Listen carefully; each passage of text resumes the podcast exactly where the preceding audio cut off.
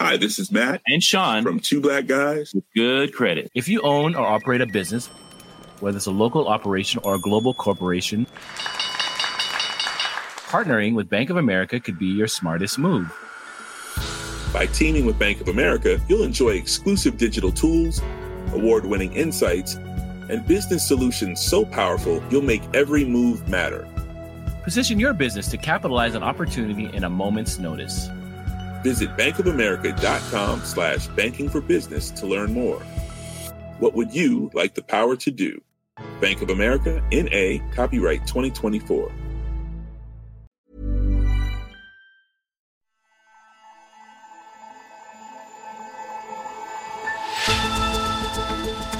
The fight against COVID 19 has brought a wealth of new biotechnologies to the fore.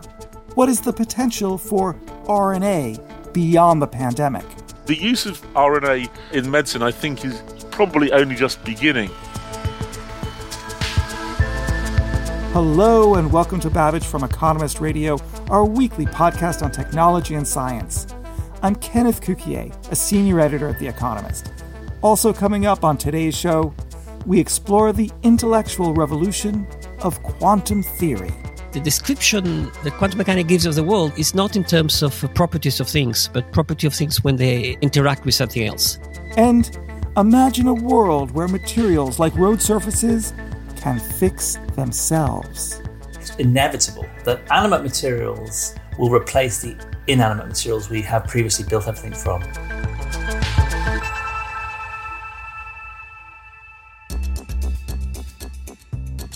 First up, while COVID 19 may have upended our daily lives, fighting a novel coronavirus has been transformative for the advancement of science and technology. Over the past year, scientists have been working fast to create effective tools to stunt the pandemic, most notably, the development of vaccines. I received my jab last week, the Oxford University designed AstraZeneca vaccine. Yes, that one.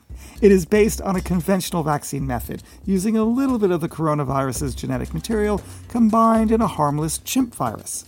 But many other people around the world have received vaccines based on a new approach using messenger RNA technology. Pfizer and Moderna vaccines rely on a new kind of approach to the science, RNA. These vaccines introduce a set of instructions, mRNA, enclosed in a little blob of fat. This is the first time that mRNA technology has been used in an approved vaccine, and the future looks healthy for the molecule. Most people will have heard of DNA, which is the material in which genetic information is stored and passed down the generations. Jeff Carr is the science editor of The Economist.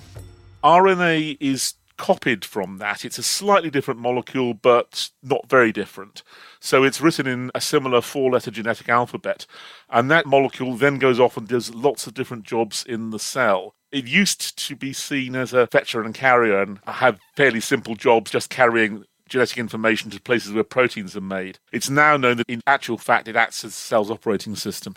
Okay, so what is messenger RNA? Messenger RNA is the molecule that is copied from a DNA and it goes out into the rest of the cell called the cytoplasm and is picked up by structures called ribosomes, uh, which are the factories that make proteins. So, how does mRNA COVID vaccines work? The mRNA in the genetic alphabet encodes a protein. Can encode any protein, it just depends on the order of the genetic letters. So if you make a messenger RNA molecule which encodes the spike protein of COVID viruses, which is the one that's found on the outside of the viral particle, and you put it into cells, the ribosomes will turn out spike protein. And this is then released into the body, and the immune system can learn about it, learn to recognize it, and therefore learn to react rapidly if it comes in the form of a virus. The first time that mRNA has been used in an approved product is in the COVID 19 vaccines, but scientists have been working on mRNA solutions for a long time. So, why didn't it work before, and how did they get it working now? It wasn't that it didn't work before, it was just a very lucky coincidence. There are several companies that have been working on this over the past decade or so. It takes a while to develop a new biotechnology. It was a lucky coincidence for humanity that the processes has been worked out and the technology developed just before COVID arrived. It was available some time before that. When We were talking a year or two, but none of them had actually been developed. And then the virus came along, and suddenly all the stops were pulled out. So, what other applications are there for the molecule? Well, there are two main ones at the moment which are being tested. One is a vaccine for other sorts of virus, actually, things like Zika virus.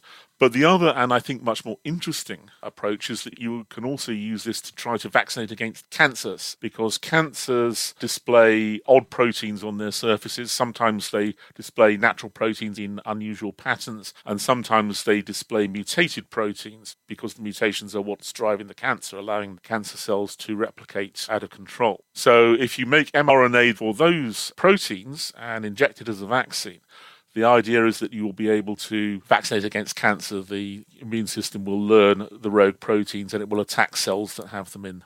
So, this is really interesting. Tell me more about how we would use this for personalized treatment for cancers. Well, if the vaccine is directed against one of the mutated proteins or some of the mutated proteins, these proteins vary from cancer to cancer. And very often there are a lot of mutations because what often happens in a cancer is that the DNA repair mechanism goes wrong. So there is a mutation in one of the DNA repair genes. The DNA ceases to be repaired and lots of other mutations arise. That means every cancer is different and critical mutations will cause critical different sorts of cancer. So they can be classified into groups, but you can also devise with the messenger RNA vaccine method a vaccine which is specific to a particular person's cancer. You extract healthy cells from them and cancer cells from them and sequence the genomes and compare the genomes and look at where the differences are. And those are the mutations which are in the cancer. And then you make messenger RNA against you know, a dozen, two dozen of those mutated proteins, inject that, and with a bit of luck, it will arouse the immune system to attack the cancer. The Economist recently spoke to Özlem Türeci, the co founder of BioNTech. She explained that their mRNA personalized cancer vaccines work is progressing fast. We have been in the field of personalized cancer vaccines with mRNA for more than five years now. And the concept is that you generate for each and every patient their personal cocktail on an mRNA basis, which vaccinates against the tumor, which means a patient is diagnosed we get the tumor, we get the sequence. We are generating the vaccine and the patient who needs it back fast because the tumor is continuing to grow gets the vaccine back. And in this platform, we need approximately four weeks in our ongoing clinical trials. And we have done this many, many times for cancer patients, which means this shows how potent the platform is to get it to a very short duration, which you need technically. But then there is all this regulatory and quality stuff around that through which we have to go with the authorities so that they believe that the process is basically not changed. Jeff, scientists can also use mRNA for more than vaccines. What else can they be used for? You can use it to make any protein you like. So, if there are diseases that are caused by an absence of a protein, then you might be able to stimulate a cell to make that protein. And one thing that's being looked at is that when people have heart attacks, their heart tissue dies. Uh, often they would benefit from having more blood vessels. And there is a blood vessel growth factor called VEGF, which if you could stimulate its production, might cause new blood vessels to grow. And that is a project which is in trials at the moment. It's not been approved, but it's being tested for safety and efficacy. Also, there are other ways besides vaccination that you can attack cancer cells and viruses. You can attack viruses by stimulating the production of antiviral proteins, and you can attack cancer cells by stimulating the production of specially designed antibodies. It might be familiar as monoclonal antibodies. So you work out what the antibody is in advance, and then you make the mRNA to attack it, and that's released into the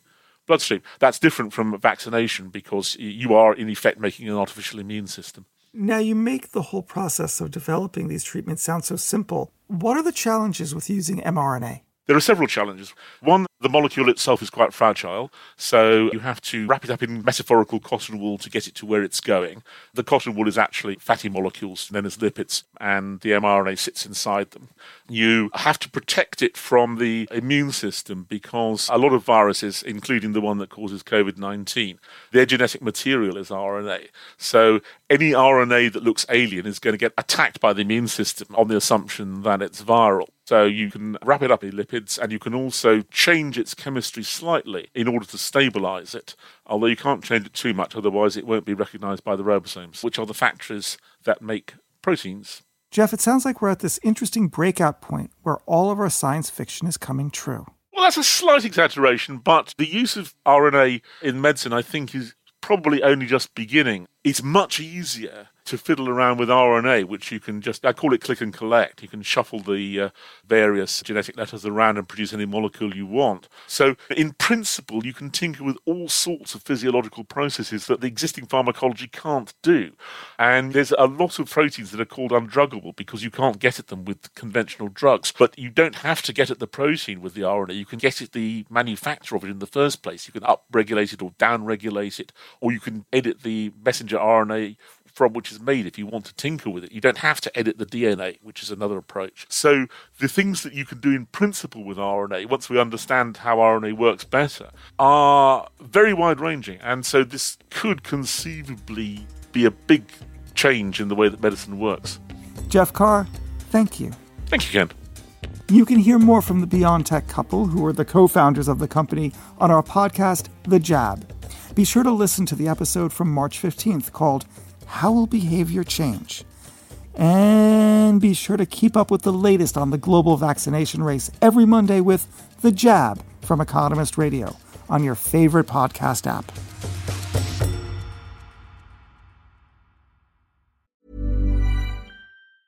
Hi, this is Janice Torres from Yo Quiero Dinero. From a local business to a global corporation, partnering with Bank of America gives your operation access to exclusive digital tools, award winning insights, and business solutions so powerful you'll make every move matter. Visit bankofamerica.com slash banking for business to learn more. What would you like the power to do? Bank of America NA, copyright 2024.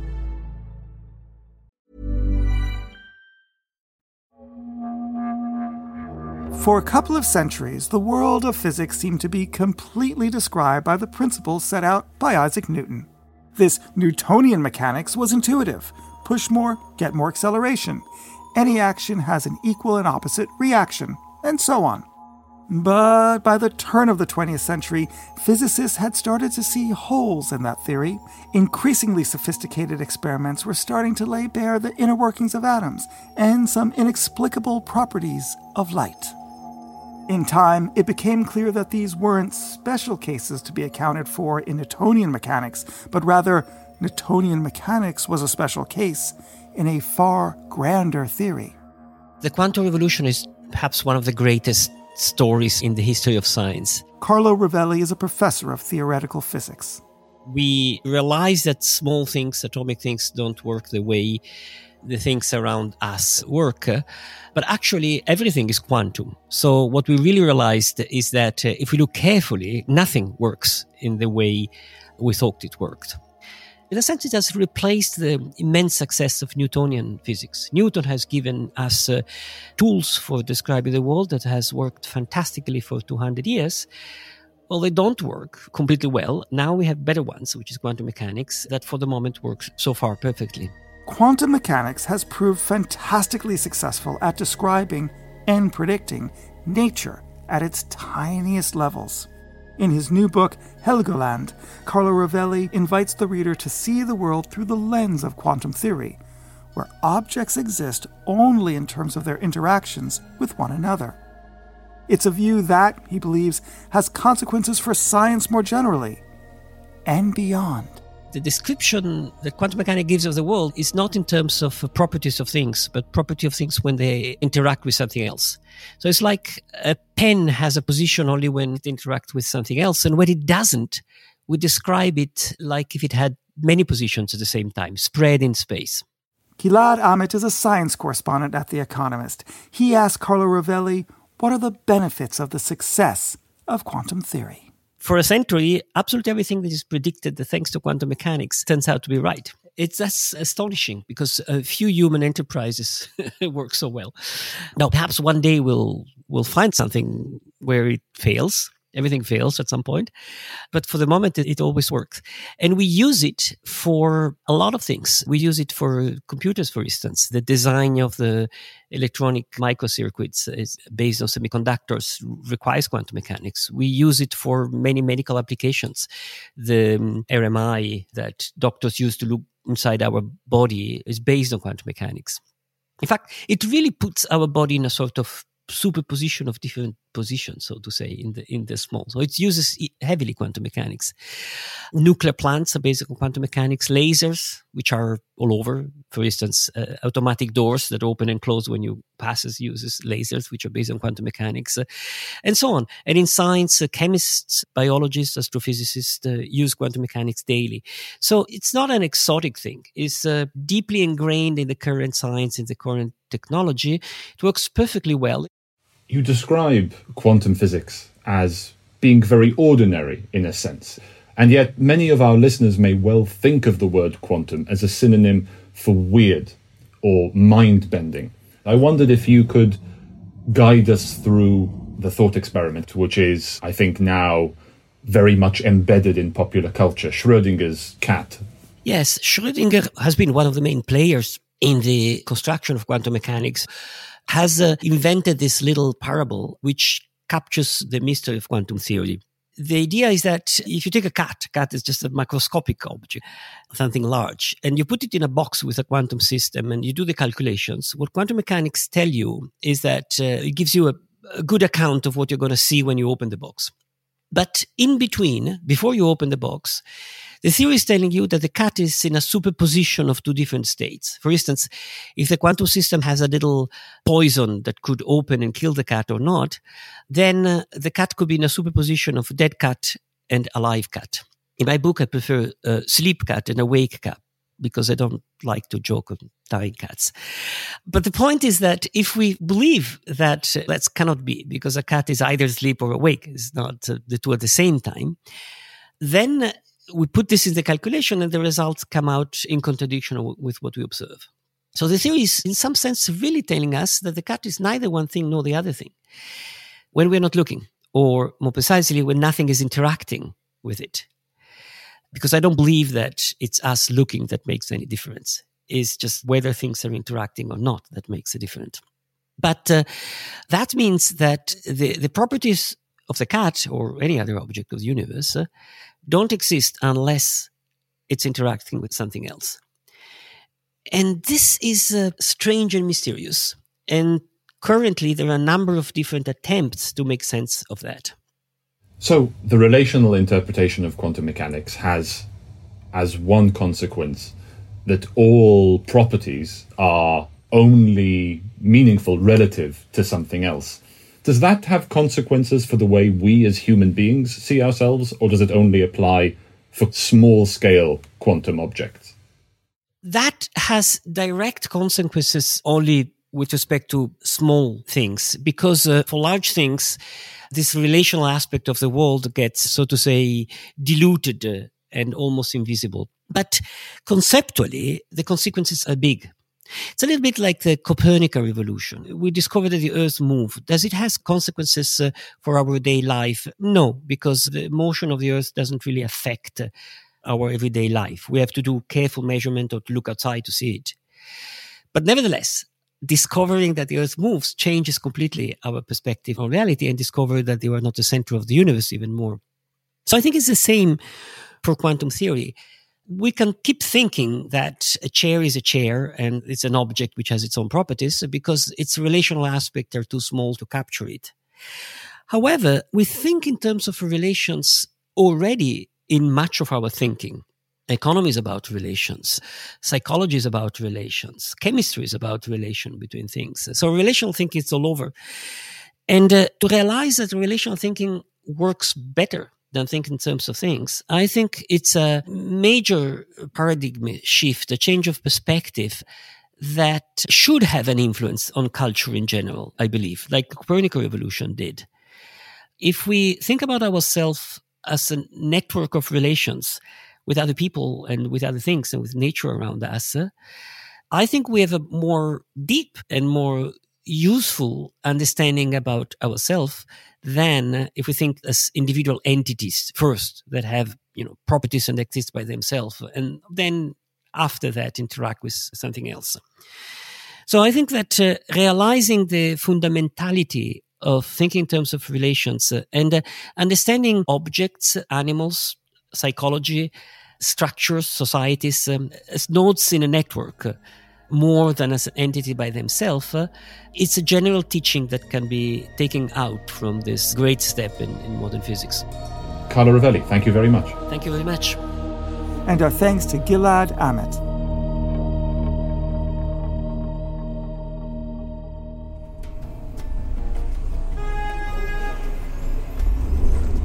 Potholes are frustrating for drivers, and they are damaging for cars. Uh, in fact, drivers spend nearly 1 billion pounds a year in Britain alone on repairs to vehicle damage caused by potholes. But what if the road surface could rebuild itself? Engineers in Britain are working on how to develop new animate materials which could do just that, with applications from robotics to the walls of your house. Animate materials are materials that have the ability to interact with the environment. So they're not inanimate. Things don't just happen to them, they do stuff. Mark Miodownik is professor of materials and society at University College London, and he's leading a report from the Royal Society on the potential of self healing materials. They also sense the environment and can compute their response. They know when they're injured or cracked, and they can do something about it.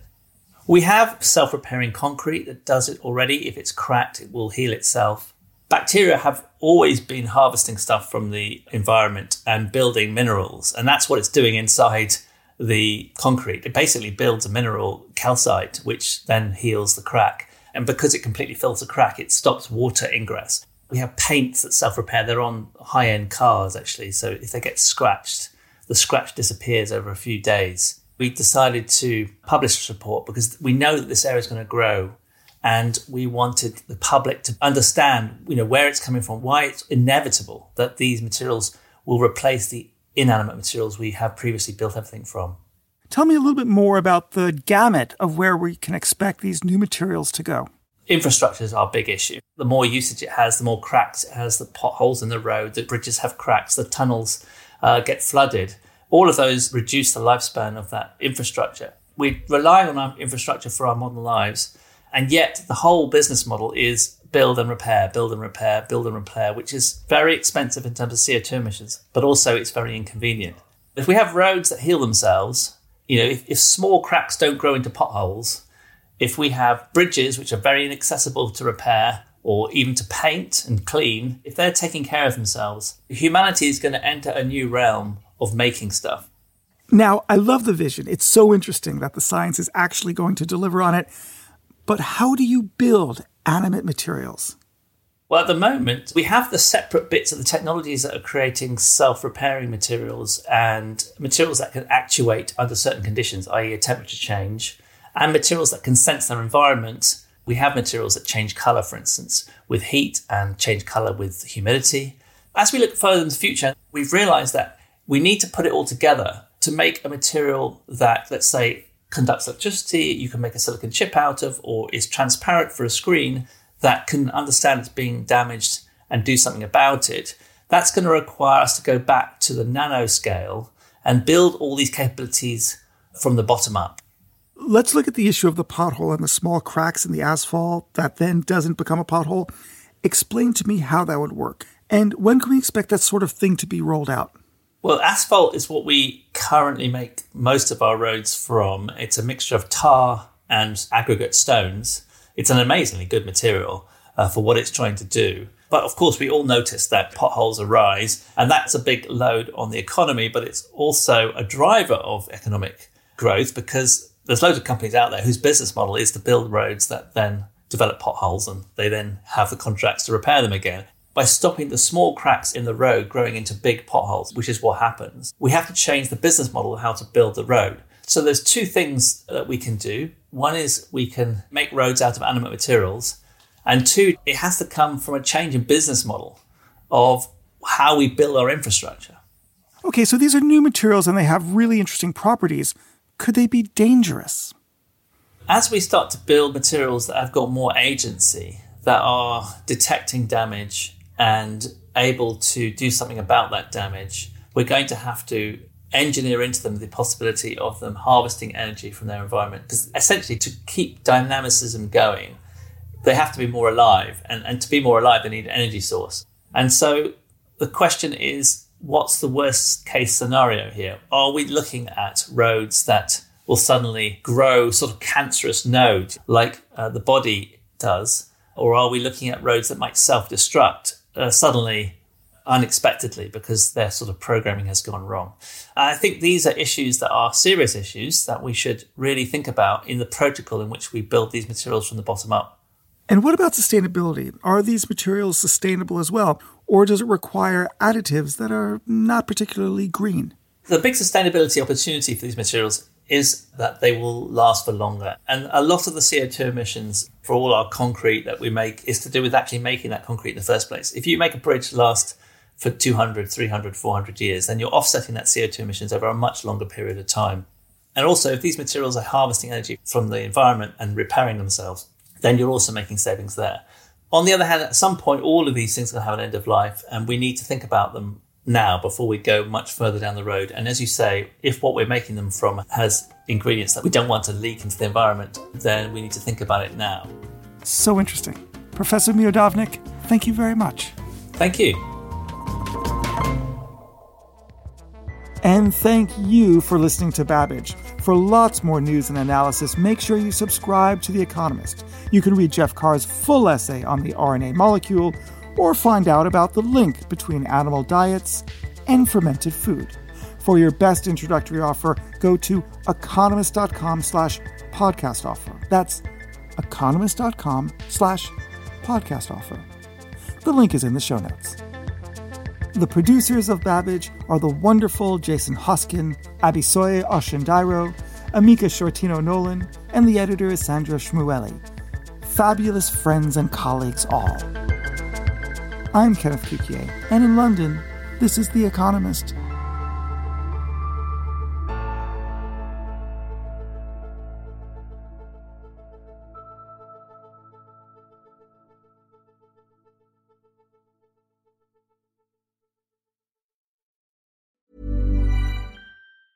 Hi, this is Janice Torres from Yo Quiero Dinero. If you own or operate a business, whether it's a local operation or a global corporation, partnering with Bank of America could be your smartest move. By teaming with Bank of America, you'll enjoy exclusive digital tools, award winning insights, and business solutions so powerful you'll make every move matter. Position your business to capitalize on opportunity in a moment's notice. Visit bankofamerica.com slash banking for business to learn more. What would you like the power to do? Bank of America NA, copyright 2024.